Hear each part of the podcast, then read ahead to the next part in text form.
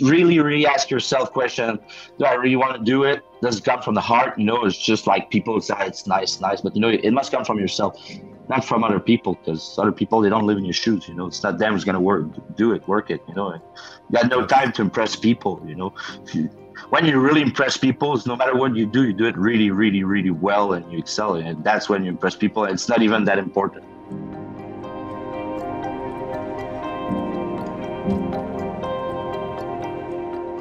Hey everybody, this is Anthony for a new episode of Your Brothers podcast. Today my guest is Ludwig Germain Auclair. Ludwig is a professional blacksmith with a specialization in high-end customized cooking knives and he also has a big background in professional photography. He definitely is a free spirit.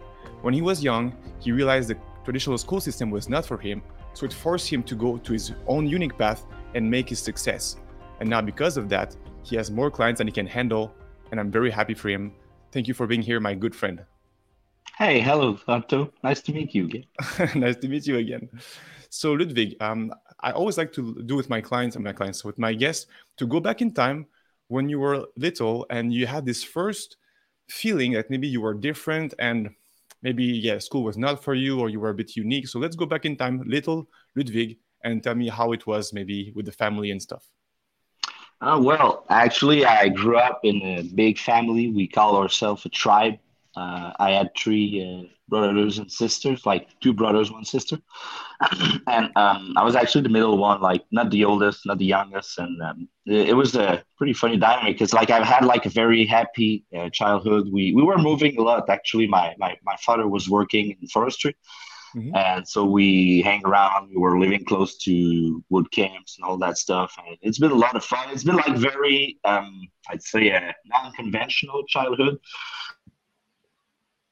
uh, free thinkers, like free spirit kind of vibe. And they were funny people, you know, like very, very entrepreneurship wise. Like they were doing a lot of stuff also by themselves, and they were pretty daring people, mm-hmm. uh, for better or worse sometimes, you know. But in any case, they were true to themselves. And the thing is, I, I kind of grew up in that environment, and whenever I went to school, for example, and I was just I don't want to be like pompous or like just arrogant with what I'm saying right now. It was just the point that I, my, my my perspective as a child of what life was was pretty much something else than most other child like my normal was pretty different yeah. in not better or worse. Way just different you know? So whenever like when I start to to to we was we we settled down in Stoneham for example and I went to primary school there and we uh, I started to have like quite a lot of friends like here and there and like just to see the different pace, the different lifestyles, just the way like most people actually were living, which is a little bit more quiet than what I was used to, for example. And yeah. you know, it was something a bit strange at first because I wasn't used to it. It was not my normal, but you know, like the more you grow up, the more you have to to go through experiences with different people. You get to realize, yeah, well, that's pretty much how it is, you know. And yeah. it's been a bit hard. I, I must say, like th- th- that's the the paradox with um, how I kind of grew up and I was raised it's just that it, it, has been very, very interesting. It made me the person I am, also different perspective and stuff. But in a way, I was not actually completely ready to deal, hopefully, with how society works because we're a bit mm. outsiders, you know. But it turned out pretty well, actually, in the end. But I'm kind of happy because, like, I, I did kind of untangle my, my mind about it, just yeah. like figure it out. And now I can deal with it pretty much all right, but I do it on my own terms and try to stay true to myself. And I, I, I have never fit actually in the square that society tries to put you, and I'm mm. pretty well. I'm fine with that, you know. But yeah. that was a struggle sometimes, but it's worth it. So. Yeah, you know, I that's what I like about you. Like your energy, you're a very laid back guy, and I don't feel like even if you had stress, it will be like I can deal with that. That's not a big deal. And it's like maybe this energy of I don't know this Viking energy that you that you have this look. It, it feels like you you know what you're doing and you can handle things quite well. Am I wrong, or is it just an appearance?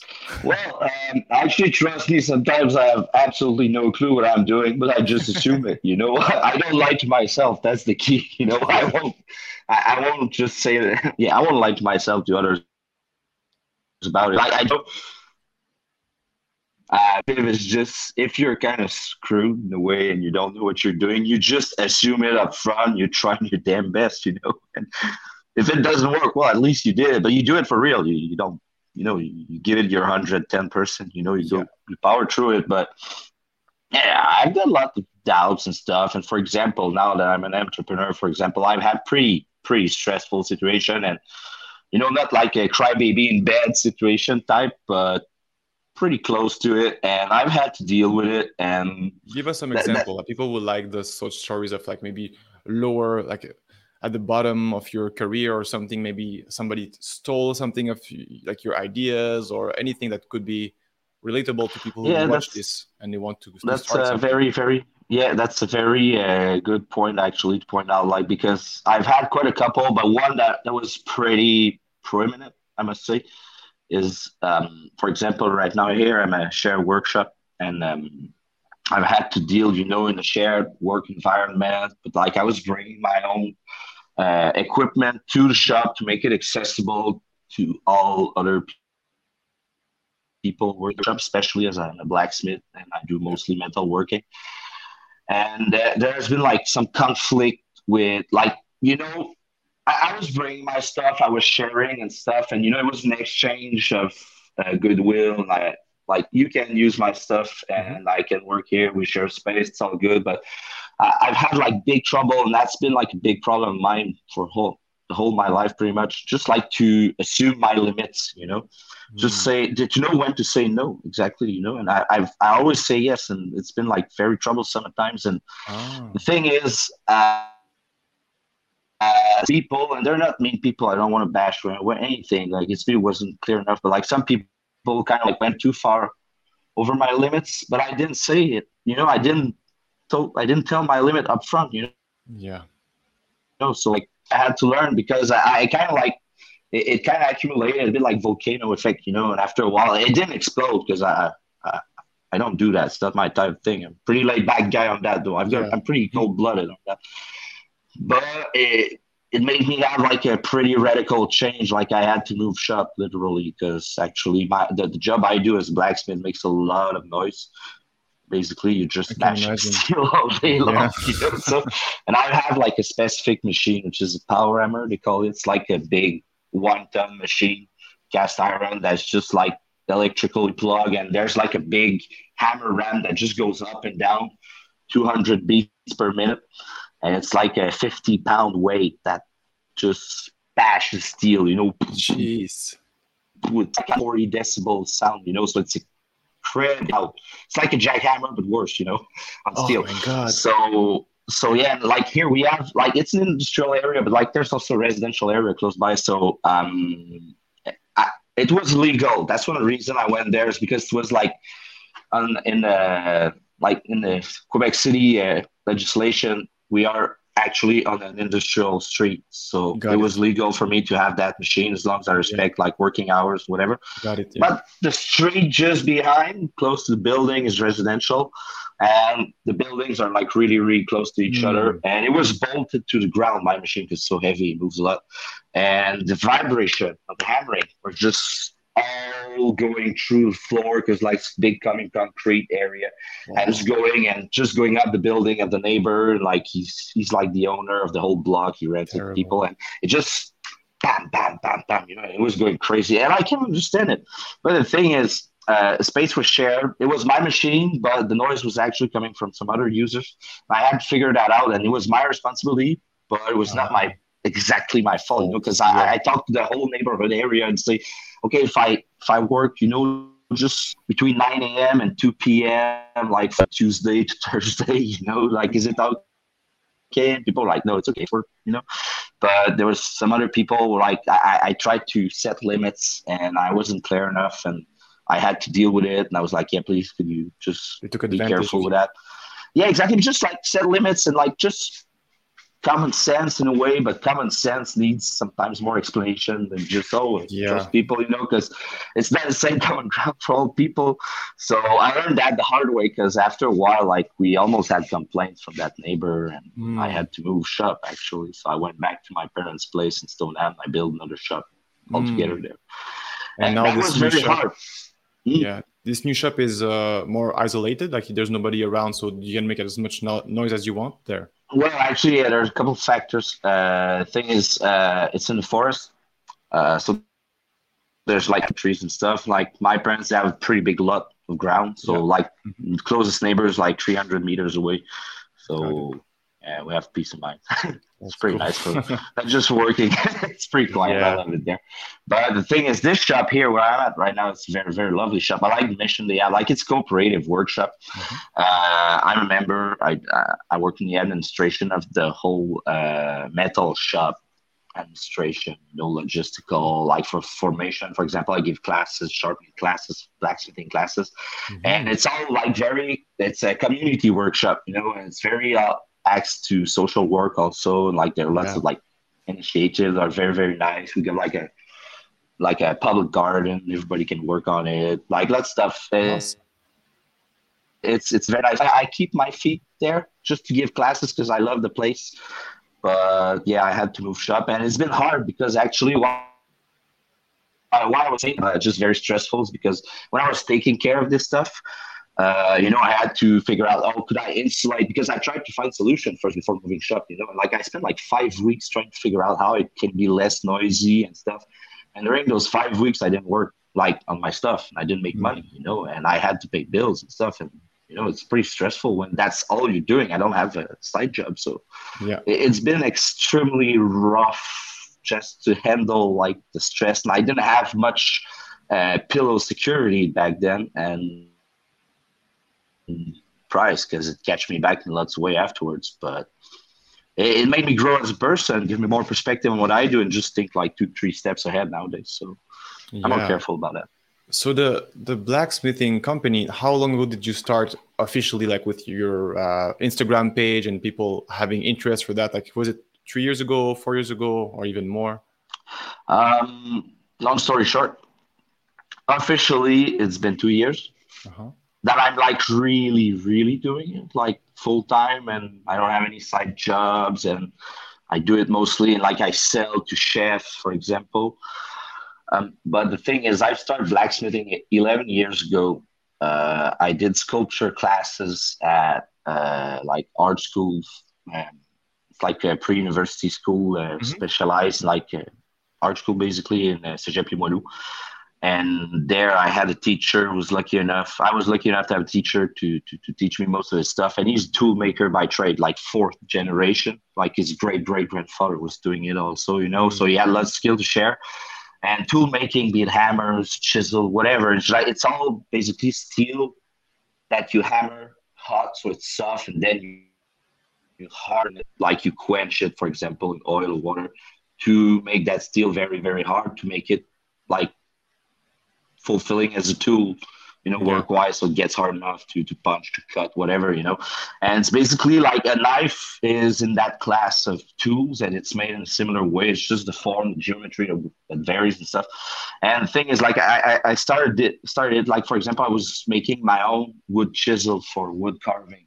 Mm-hmm. With old like suspension from trucks and stuff, it's good steel. Wow. You making knife recycling. I like that, and uh, like I've done it for bit, you know, like 11 years ago when I was at school, even after school, like I built myself like a very, very small wood, like metal table or I can make stuff to make like small forge, but you know, very yeah. makeshifty, you know, pretty, very small scale, you know, and but I, I kind of like let it go for a while because I've been a photographer also, and I, I wanted to concentrate on photography, and I loved it back then, and I still love it, but just different perspective nowadays. But in case like uh, another thing is wh- while I was doing photography, I was working in restaurant business. Mm-hmm. And because my background, I also learned how to sharpen, like sharpen tools and knife on yeah. sharpening stones.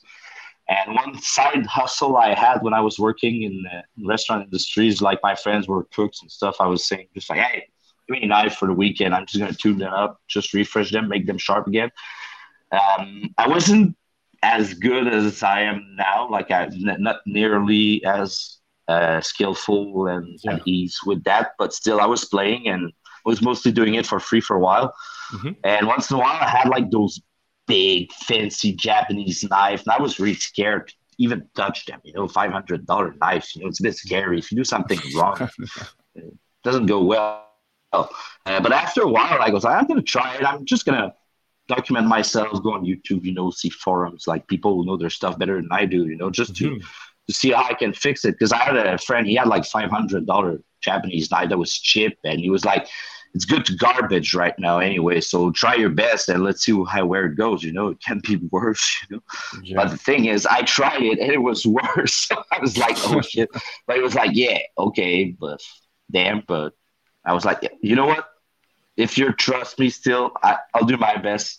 I'll keep working on it. And I spent like two months on the side hustle just to try to fix that specific knife. And I, I did really? like tremendous reading.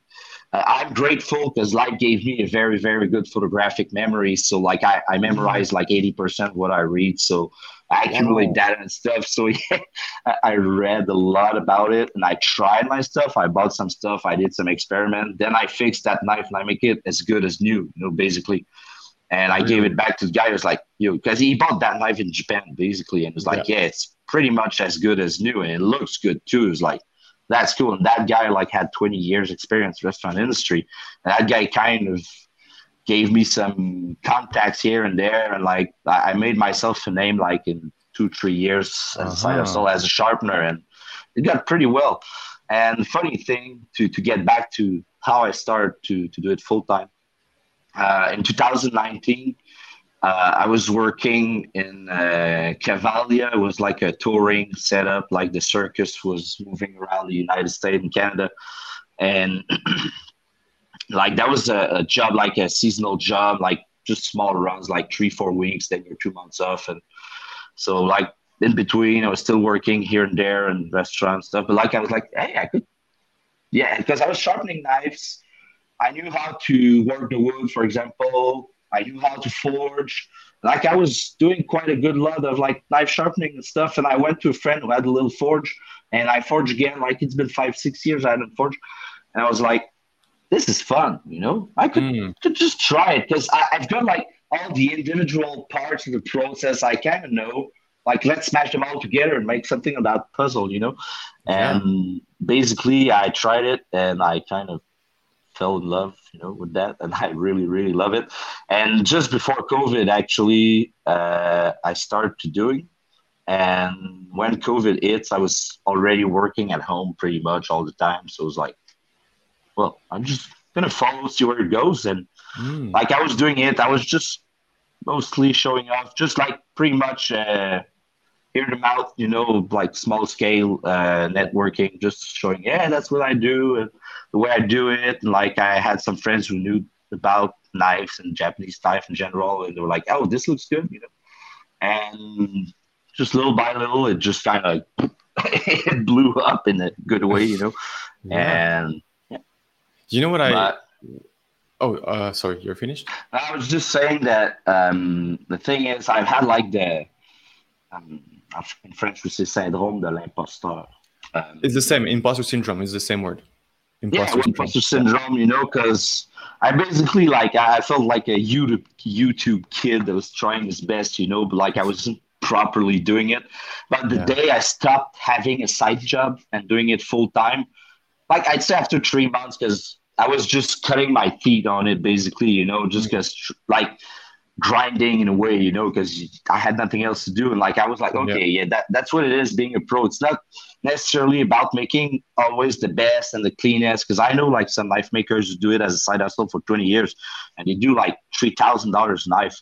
And they're they're very stunning, you know, they're very beautiful, but they're not pros in a way that, you know, they do like two, three knives a year, you know, they don't depend on it. And like being a pro, it's not always about like making the three thousand dollars stuff, whatever. It's just about like being sharp, professional, like have your stuff together. And, yeah, and like delivering, be consistent and reliable.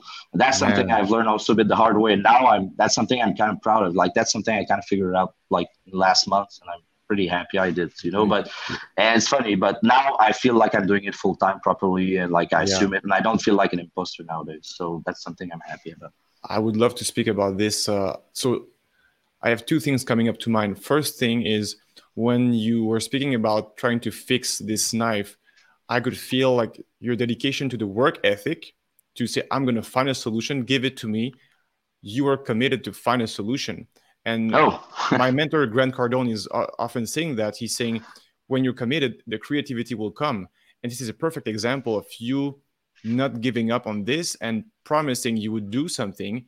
And because of that, eventually the solution came to you, which is phenomenal because most people would just quit maybe after a couple hours of work on it. Well, um, I'm a pretty stubborn fellow in that kind of stuff. Trust me. I don't give up easily. Ah, uh, yeah, that night I remember I spent like 13 hours nonstop one day about it. Like, because I, I, spent like 100 hours in that night altogether, be it like reading, working on it, you know. But it's just whenever I do that kind of stuff, I just go like into my bubble, into my zone, you know. I don't see like time is just melting my hands basically, and I don't yeah. see time coming. I forget to eat even, you know. That's something I'm careful about nowadays because it's not mm. it's not balanced. It's not a balanced lifestyle to be that passionate and stuff. You, you have to have like little um, just be careful, you know, because yeah, but it eat, depends, man. Drink. but it's just like it goes by by by. It's just you know, little sprint time. Like I'll do it like once in a month, like a fifteen hour big shift. Because like last last fall, I was doing twenty hour shift. You. Yeah, that's that's a bit.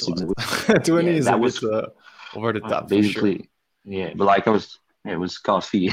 but I, I not, that's it. I would not say, you know, I don't think that if you love what you do and you can do it, because for example, somebody who has a family, uh, three kids and a wife, maybe not be able to work 18 to 20 hour shift. But if you're single and you don't have any other responsibilities, but you love your work, I agree with you. Mm-hmm. Okay, drink water, maybe drink your coffee if you like it, uh, eat healthy, but I don't think there's something really negative about about being obsessed in this aspect, and especially knowing how your brain works. And we can speak about this in a, in a couple of seconds, in a mm-hmm. couple of minutes, maybe. Yeah. There's something beautiful about being obsessed when it's your craft, either if it's manual, if it's mental, or whatever work you do. If you fall into the zone and in the flow state, and you lose track of time, stay in that zone. Don't try to to to quit and don't try to to ex- escape it it's your body telling you this is made for me this is my superpower and i can be a lot better paid than if i go and do a other job because you just it doesn't feel like work even if you have challenges and it's hard it's a good hard it's an inspiring challenge for me when i have something in my business i'm like how am i going to solve this some people will say i don't want to do this i want to go watch netflix i want to go uh, to the bar I want to continue to study to understand what I have to study to be better at what I do. You know what I mean? So it's the same for yeah. you. I, I, would see that, yeah. But the thing is, my my because I agree with what you're saying basically, because that that's entirely true. But my point is about balance. Um, because trust me, I've been pretty wide deep to that spectrum of like being zoned. Like you know, for example, I, you know, I, I couldn't work more than 24 hours in a row, you know, like I, I was pretty crazy on that, you know, and the thing is, zone, there's like a kind of step. Nowadays, I see it, you know, it's just being a bit more pragmatic, actually. It's just that I'm still in the zone, I'm still having fun in a way, but like it's getting to a point where I stick on such small things that are so, um, they they they, they just like you know they eat a lot of energy out of you you know they it's just extremely tiresome like that like 0.5 percent that swallows pretty percent like all your efforts but like after 12 13 hours there's a there's like a step that i used to go across where each hour i was working on was absolutely counterproductive and that, mm. the simple answer was I need sleep, I need rest, I need food, water, you know, just to let it go for a night and come back in the morning, have a clear mind, you know, and just have more perspective. And so four hours in a row last night. After 40 minutes in the morning after, it was like that, you know, it was fixed. And I kind of like, I, I, I've actually pinpoint where that exact threshold is in my schedule is whenever I work more than 12 hours a day. Uh, every minute, hour I do more is counterproductive. And but the thing is, I explored it. I tried it. You know, I've reached it. I know my limits nowadays because I had to cross them over. And nowadays, because I I've had like a big big pattern in my life, every experience I've ever done to go way over my limit.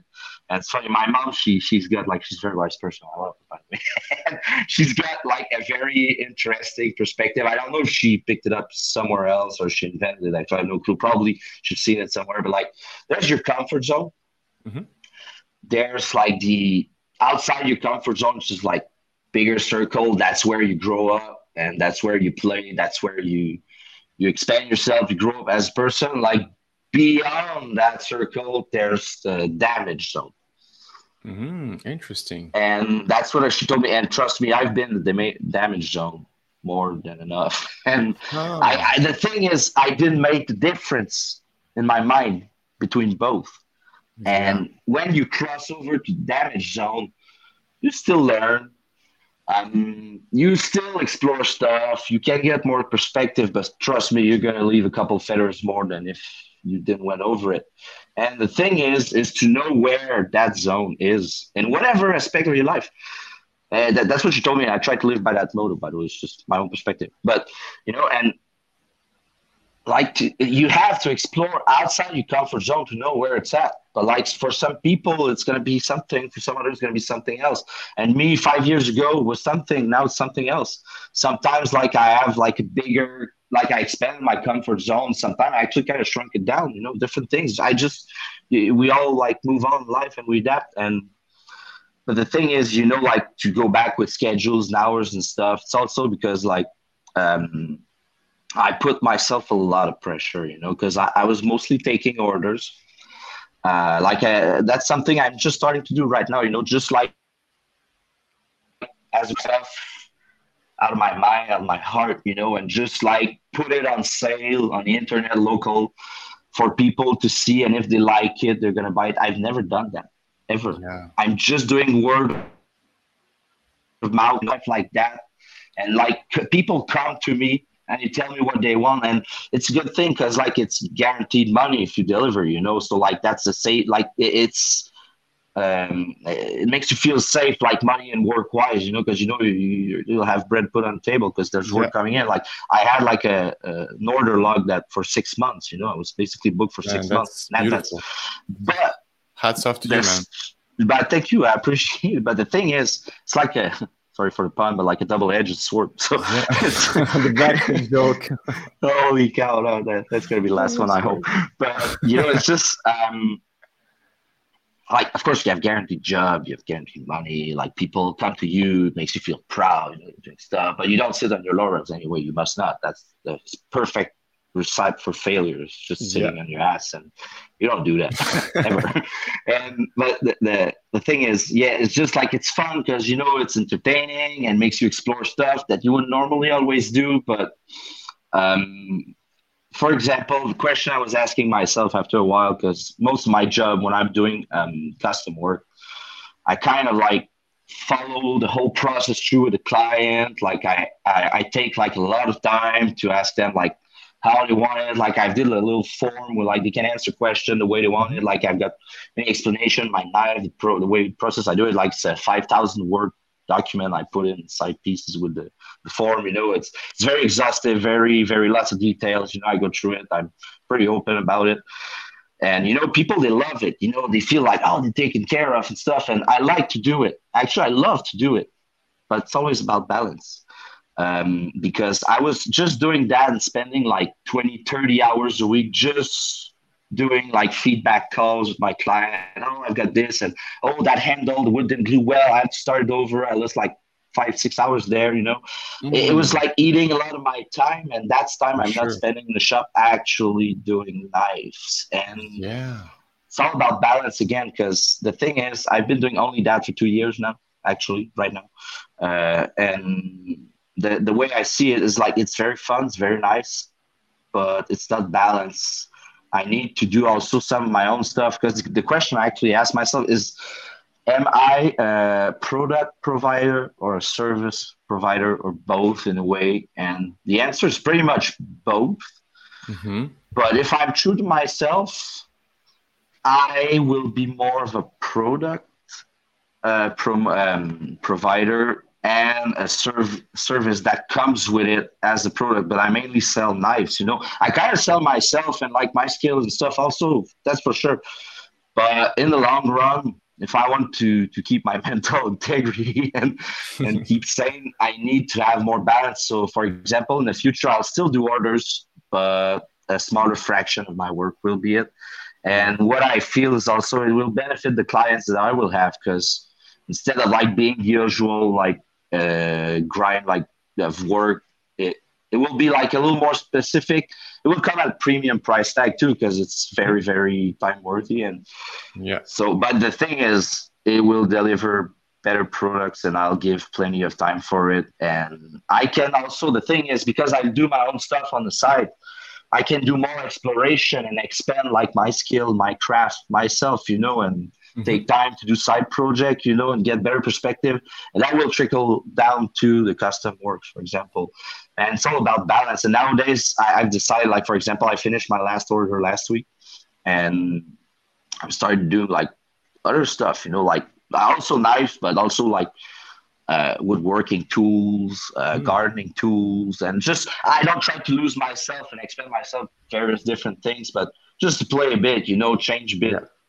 Pace and yeah. So it's let fun. me. Uh, there's something I want to say about that. I think it's interesting that you so you finished your work and now you're curious about exploring different avenues without losing what you're doing already how can you exactly. say so, so for people who are maybe used to do just one thing and they feel it's time to explore other things but maybe they're either they're afraid to try something new or they they don't know where they should lead their direction or their curiosity how do you help them to just go after what feels good or what go after what like is maybe new to them and any tips for that for for beginners? Uh, just, just so I understand clearly what you're asking, it's just like for example, somebody who's got like a like nine to five job, like he's pretty well in that, like he's got the good vibe he wants, like family, whatever, you know, like it's going well, but needs just a little kick more. Like there's something like a passion, for example, that person had for like 20 years, you know, like that. Yeah. It's like, oh yeah, I could try that.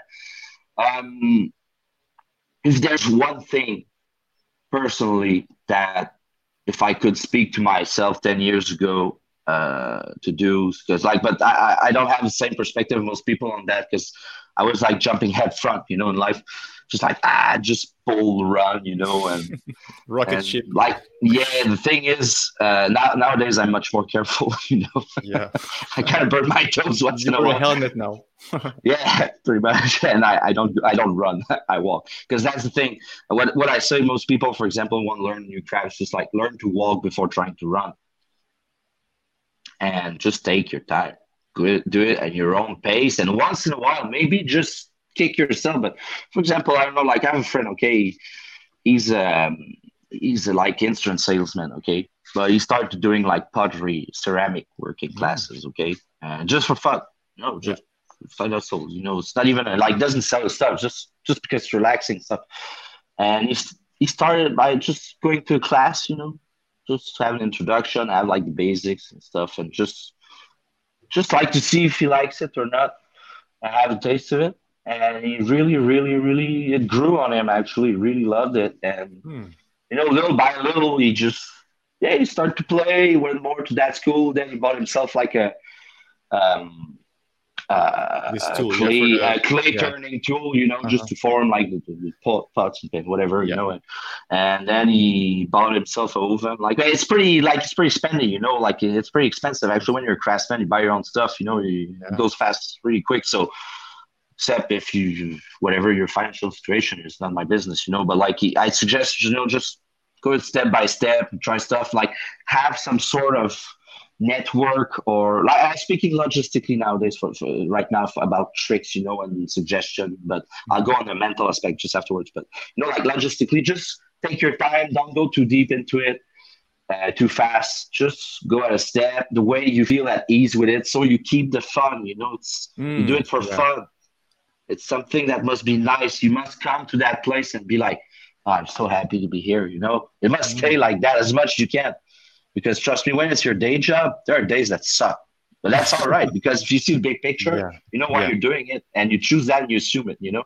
But the thing is, uh, it, it must stay fun. For example, me in the photography, that's something that happened after a while. When I was doing like contract stuff, it wasn't fun anymore. I kind of hated it for a while and it um, made me very sad because I used to love photography, for example. And I've learned a lot from photography, and all I've learned through photography, I try to to, to you know to, to kind of like remember that when I went to the knife making business, for example. But yeah, also like because I was I was talking about like very logistical stuff, but when talking about mindset, like be daring to do that kind of stuff, you know, um, like simply when you think about that other thing, be like I was talking pottery with some people is I don't know, like marathon running, you know, like sport activity can be, I think, in similar dynamic. Um, if it comes, you know, like I don't know, not, not even from the mind, but you think about that stuff and it just it uplifts you, you know, it feels yeah. good. Uh, it can't be wrong, you know. No matter the scale you do it, it comes from somewhere that makes sense, even though it's not rational, and that's something you must trust. I, in my opinion, you know, and basically, I'd say, why not? You know, and again, with the logistical aspect I was talking earlier, just do it at your own pace and with your means, the way, like with your own uh, possibilities like maybe you could not do it on full scale right away leave your job. I, I don't that's something i don't recommend leaving your job straight away actually. No. uh, because like you must and ask yourself what you want with that stuff how you project yourself. Like you, you got to keep it like a day to day but it's not a bad thing to try to to project yourself in the future where you see it where you see yourself with that stuff in six months, a year from now, you know, and then you come back six months, a year later, and you check back that list, like, oh, damn, that's not exactly how it went, you know, but at least you tried it. And yeah. it's just, it's interesting, you know, but really, really ask yourself question, do I really want to do it? Does it come from the heart? You know, it's just like people say it's nice, nice, but you know, it must come from yourself, not from other people, because other people, they don't live in your shoes, you know, it's not them who's going to work, do it, work it, you know, you got no time to impress people, you know. You, when you really impress people, no matter what you do, you do it really, really, really well and you excel it. That's when you impress people. It's not even that important. We don't really care, you know. We want to make, for example, when you give product service, you want people to appreciate what you're doing, but impress it's yourself. You must impress. impress. And I love that. That's that worth it. Oh, because like so many people do stuff to impress people. It's so shallow, you know. For example, you cross the street, you get hit by a car afterwards. Who's gonna care? You know, about like, no, seriously, you know, because that's something in life. Yeah. I lost a lot of friends either by like suicide or cancer or whatever. And like, I've had myself a near death experience like seven years ago. And yeah, that's something to change your perspective also, I must say, because, you know, life can end like any time. And like, as long as you do something that feels right, you know, and if you were to pass out and die, it's at least like, yeah, I've done what I had to do, you know, that's what went through my head when it happened, actually. Yeah. And yeah, regrets. That, that, yeah. yeah. well, I mean, you're always gonna have like some regrets, but at least, at least there's stuff try. that you're proud of, you know. Yeah. yeah. So yeah, don't try to impress people with yeah, that that's been a bit like uh, I diverge a bit, but yeah, no, it's, it's, it's, powerful it's just, what you're saying, Ludwig. It's very powerful. thank you. Know, you. Uh, what you just said about if somebody would face a near-death experience and they could feel, wow, no matter what happens today, I'm proud of what I've achieved in this world, no matter yeah. your age 30, 40, 20, 80. Look, that's that's a very powerful wisdom nugget here because if you have such experience, maybe an accident or a, a, big disease, and you really don't feel well, you're in hospital or you're healing at home, and you're like, man, if I would pass away right now, so many things I haven't tried, and it would be like this heaviness and emptiness. And you know, I had the same feeling, uh, and people know my story from 2016 when I had this not drug overdose, but like uh, hospitalization, and I was. I was I was thinking I was dying. I had a heart attack. It was not heart attack. It was just panic attack, just to yeah. high, very high degree. And I was yelling, "I don't want to die! I don't want to die, Grandma! I don't want to die!" And from this moment, my life was never the same because I could see I was not living in an authentic way. And because of that, my body was responding and all my behaviors were telling me, Anthony, wake up, wake up. This yeah. is not your path, man. This is not your product. This is not your industry. Go find your health back and go after what you really love. And life will, will reward you when you go this path. And you're a very good example of that because this blacksmith is, he was must be one in a million that I know that's doing this job. Like the only guy I know that's doing this and making an income that is not just like a hobby or, as you said, two knives a year. You're living and you have a good salary from that and you love that. That's yeah, I'm getting there. yeah, it's, it's very impressive, man. So yeah, props to you and and the mental that you have, the mentality of what everything you're saying, it's the wisdom you have at your age, and I'm I'm well almost the same age, but it shows that you've been through a lot. And most people who are used to comfort will not have this mentality because they're just used to numb them, themselves with quick pleasures and distractions. And this is this doesn't make you grow.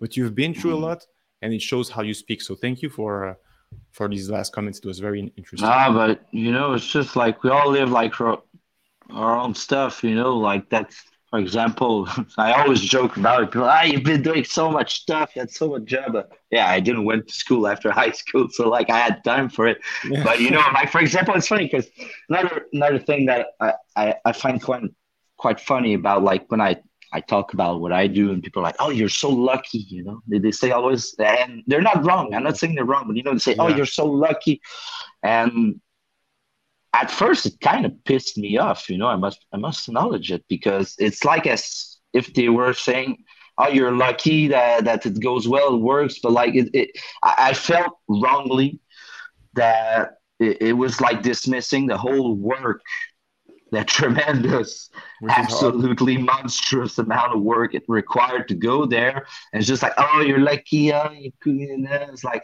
then i was like hey guys i I've got like basically a high school degree. I went to post like the, the sculpture class, for example. I didn't finish the whole class. Mm-hmm.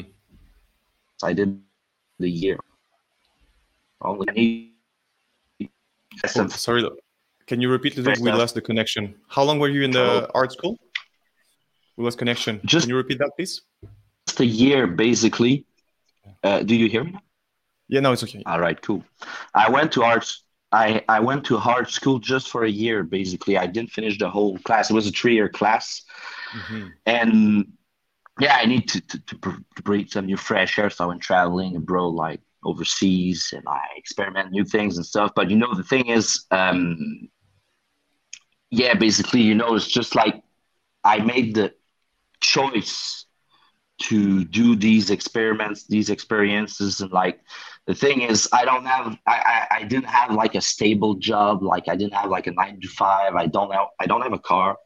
I actually ran at my place the workshop you know to my parents stuff but i still don't have much of my place you know especially with covid i had to move around. Didn't want to stay like in city yeah. shut her down you know so I, I did quite a lot of sacrifices and like some things i bypassed because i had a dream you know like i didn't have like a you know, like pension, stuff like that. I didn't have safety. I used to be extremely broke, you know, like crazy broke, like basically, you know, and people are like, oh, you're so lucky. I'm like, yeah, but like you have a car, you know, you have a safety piece of mind. You want to go two weeks, like in holidays, Cuba, you can do it. You know me, I'm str- I'm not struggling, but I, am grinding. You know, I'm doing it. yeah. But you know, it comes with a price, and it's not that it's good or bad, right or wrong. It's just eh, when you put the sums of like benefits and just like how it costs to get it. The finally kind of evens out, you know, and it's just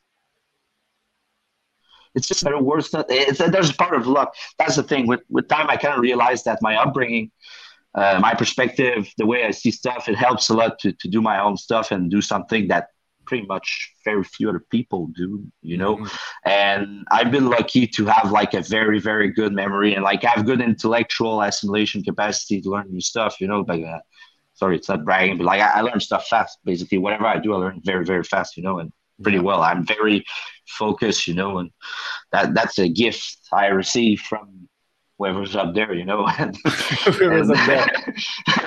you know, and the thing is, um, I am lucky, you know, because through that whole endeavor, I've been lucky to, to, to make it work on some stuff, but it comes with tremendous amount of work. And nowadays, I kind of see that most people actually they work hard. You know, everybody's working hard. Everybody's mm-hmm. trying their best. Mostly, you know, like maybe some exception, yeah. we don't care. You know, it's just uh, people are trying hard in their own means, their own ways, their own perspective, with their own tools. You know, and it's just applied differently. It's not right or wrong. You know, and I respect a lot more I used to because I used to be actually very, very sorry for sorry for kind of swearing, but like little prick about it. You know, like ah, people working nine to five, eh, wasting their life away. But the thing is, um, I kind of realized that no, they're just trying their best. They have their own motivation, and they're all so valid and stuff. And you know, it, it kind of made me grow as a person. And nowadays, I see that people see it in my work also. You know, and when they see say they're, I'm lucky that they're not they're not dismissing the work yeah. and whatever. It's validating. Actually, nowadays I receive it as a very, very gentle compliment, and I'm mm-hmm. grateful for it. And it's important to be grateful. yeah, beautiful, beautiful. Um, can you tell us a bit about so when you have to handle with clients? So earlier you spoke about okay, they have specific needs and it's custom made, so you have to interact with them. How were your strategy to make sure that they were satisfied and like stay professional, stay up to your game? And did you have any strategy in terms in terms of messaging? Was it just on the phone? And how to uh, assure stellar quality customer service in your experience? Um, the truth is, uh, at first, I, I, I must be very, very honest. I've had some missteps. Yeah. Uh, when I was handling client service and stuff. Um, but because like everybody, man. Me yeah, too. you know, but it's learning. You know that I call it like the the auto didact uh, scholar fee. you know, you learn by yourself. It's pretty expensive sometimes. Yeah. You know, and you learn the hard way. Fee. Yeah, exactly. But you, it, it's pretty efficient. It's like a tax. it works it's a pretty penalty. well. It's a fine. Yeah, exactly. Yeah, go straight to prison. Don't pass go. No, no, yeah, just kidding. Exactly. But you know, it's just. Uh, and one thing I kind of realized, you know, it's just, it, it, comes back to what I was saying a bit earlier. You know, am I like a servi- service provider, like product provider? And I was trying really, really hard to be a service provider. And there's one thing particular my experience. When I worked restaurant business, I was a waiter and barman. And I've actually had some sort of like mental breakdown, like burnout from mm-hmm. restaurant business, you know. And like one thing that really, really drove me nuts is that, uh, you know, like the that, just like oh hello hello you know just like put yourself mask and fake You're face you know yeah yeah, and I, I used to be extremely good at it, and now I'm completely bad at it. I can't do it anymore for the life of mm. me. It's just it burns no, you. I can't.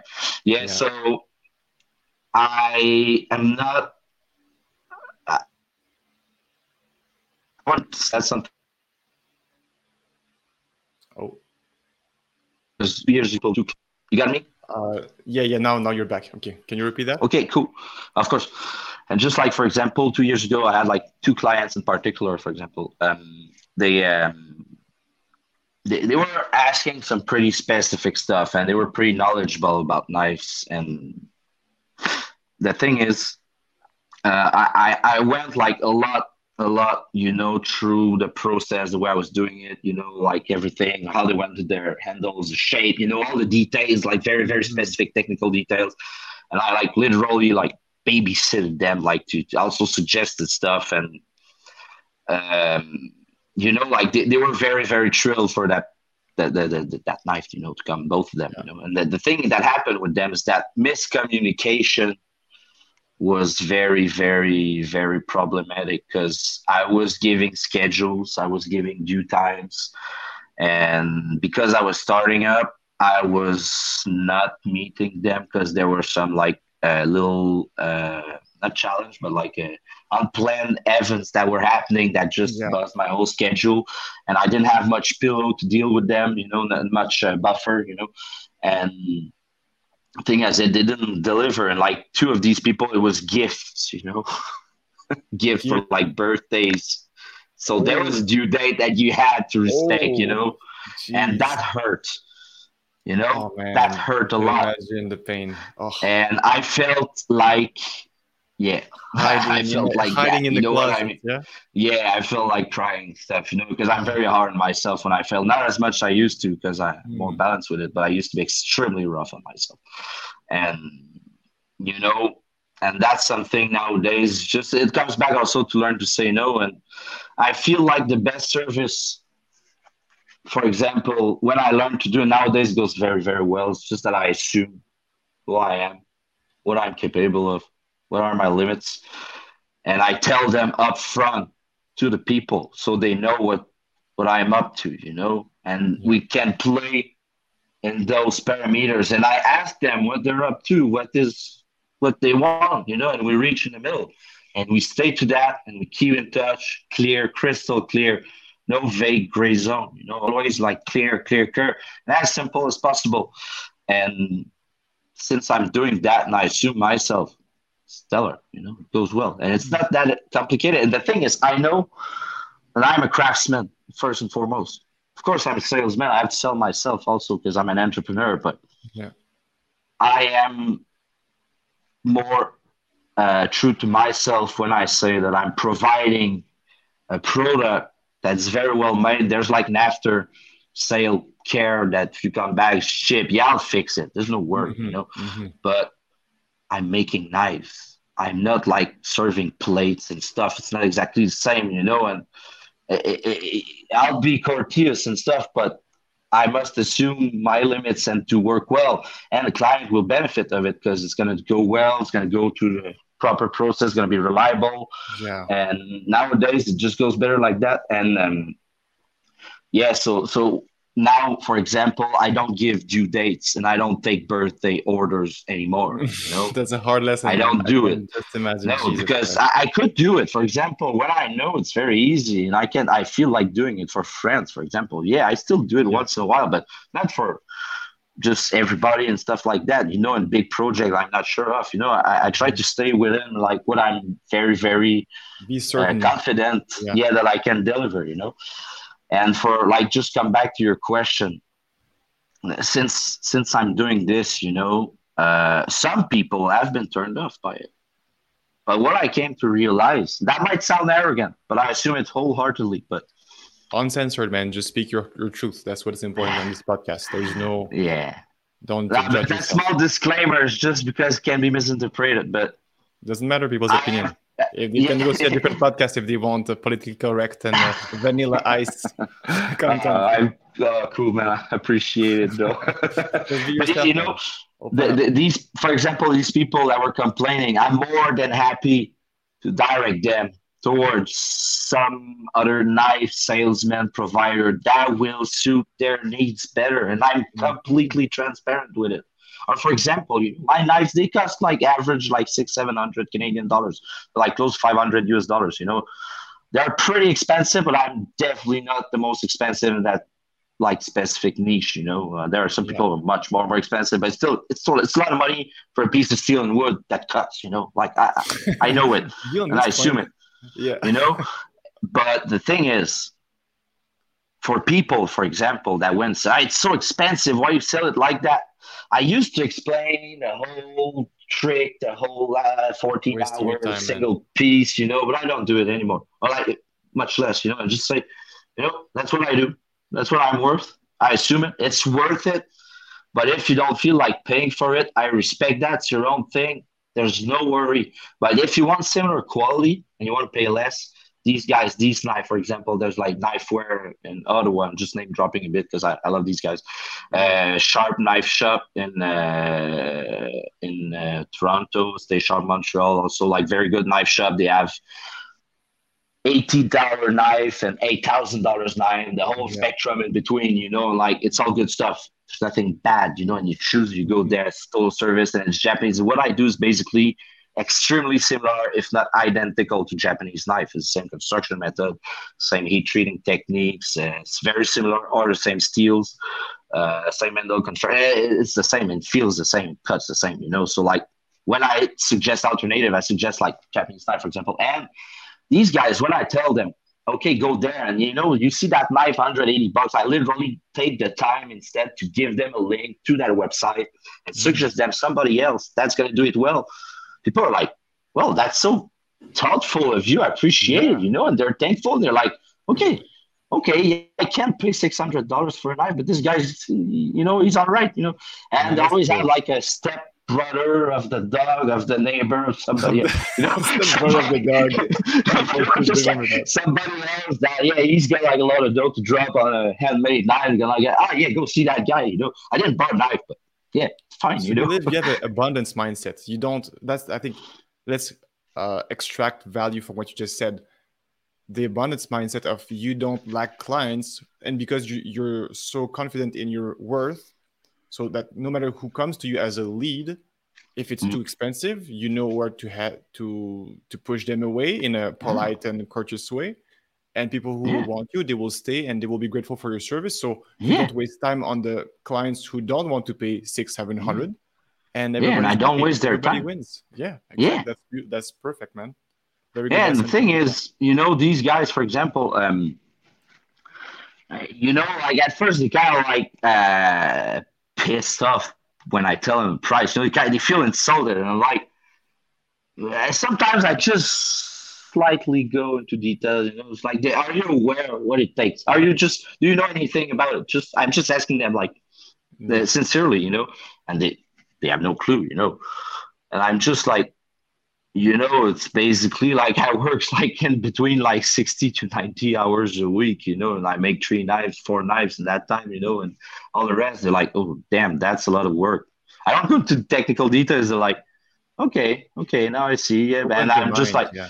but the thing is you know for example lots of people are like oh yeah we must encourage like handmade local craft and i work also a lot with recycled materials like some of my knives are like 100% recycled material hmm. and uh, that, that gives like a very good marketing value but I, yeah, sure. I, I don't want to i'm sorry i don't want to bullshit people you know it's good stuff you know i do it because it's good stuff and it happens to be recycled material locally made handmade you know but if the pro the quality is not there i wouldn't sell it you know and yeah, basically, you know, uh, that's one thing I see. Yeah, you're going to pay 500, but I'm going to give you a lot for your dough. You know, you're going to have your great grandchildren will have that knife in 100 years, you know, basically. Yeah. So it's an investment if you really want it.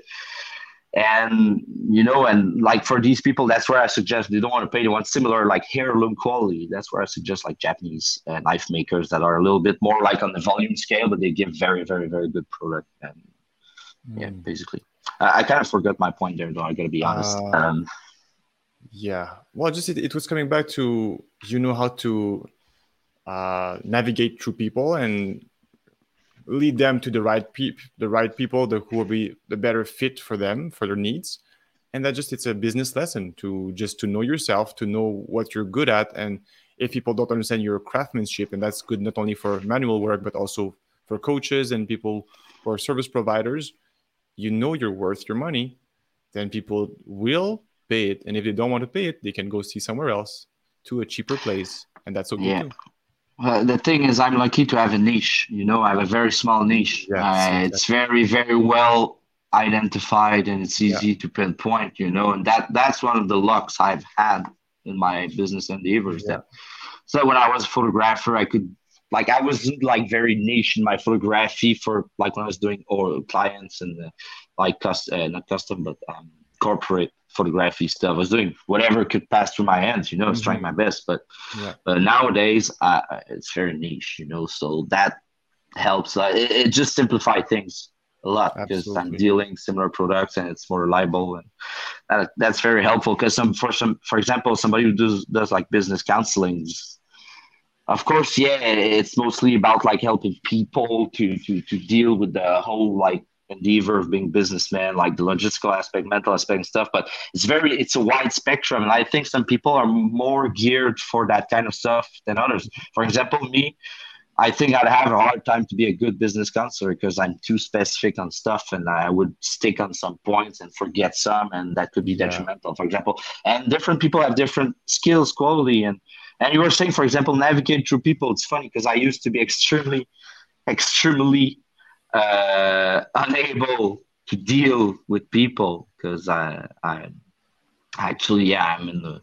Uh, we are talking a bit about it earlier, I think, yeah. but uh, yeah, basically, uh, when I was young, I was diagnosed with Asperger's syndrome, and long story short, my, my short stories are long actually. That's why I can't realize nowadays. But in any case, uh, yeah, uh, that that diagnosis was dismissed when I was in high school because they're like, no, you can socialize. When I was a kid, I couldn't speak to people. I was basically just in my head playing sand, branches, whatever nature, for six hours straight, just zone out. And I wouldn't speak to anybody, but like somebody was talking the word dinosaur, for example, I used to be passionate about dinosaurs, you know, I was just like vomiting information for 45 minutes straight, you know, Latin names, where they live, their era, Cretaceous, whatever, like I go crazy, you know.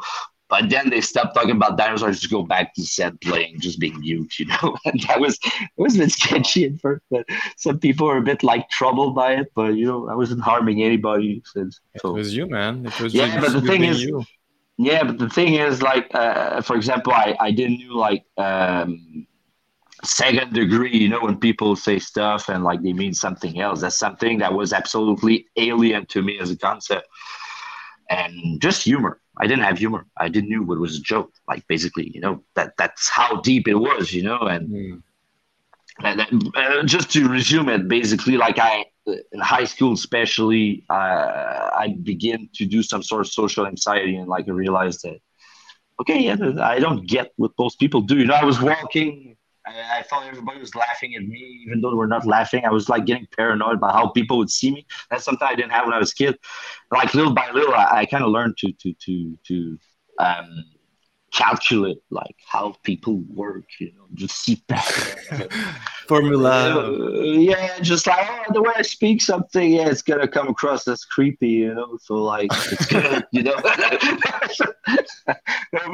you know, you learn it, you, you go through it, but like, it was pretty analytical process. It wasn't like natural, but with time and because actually that that's one thing like the, the whole motivations because even though I was mute when I was a kid, I love people.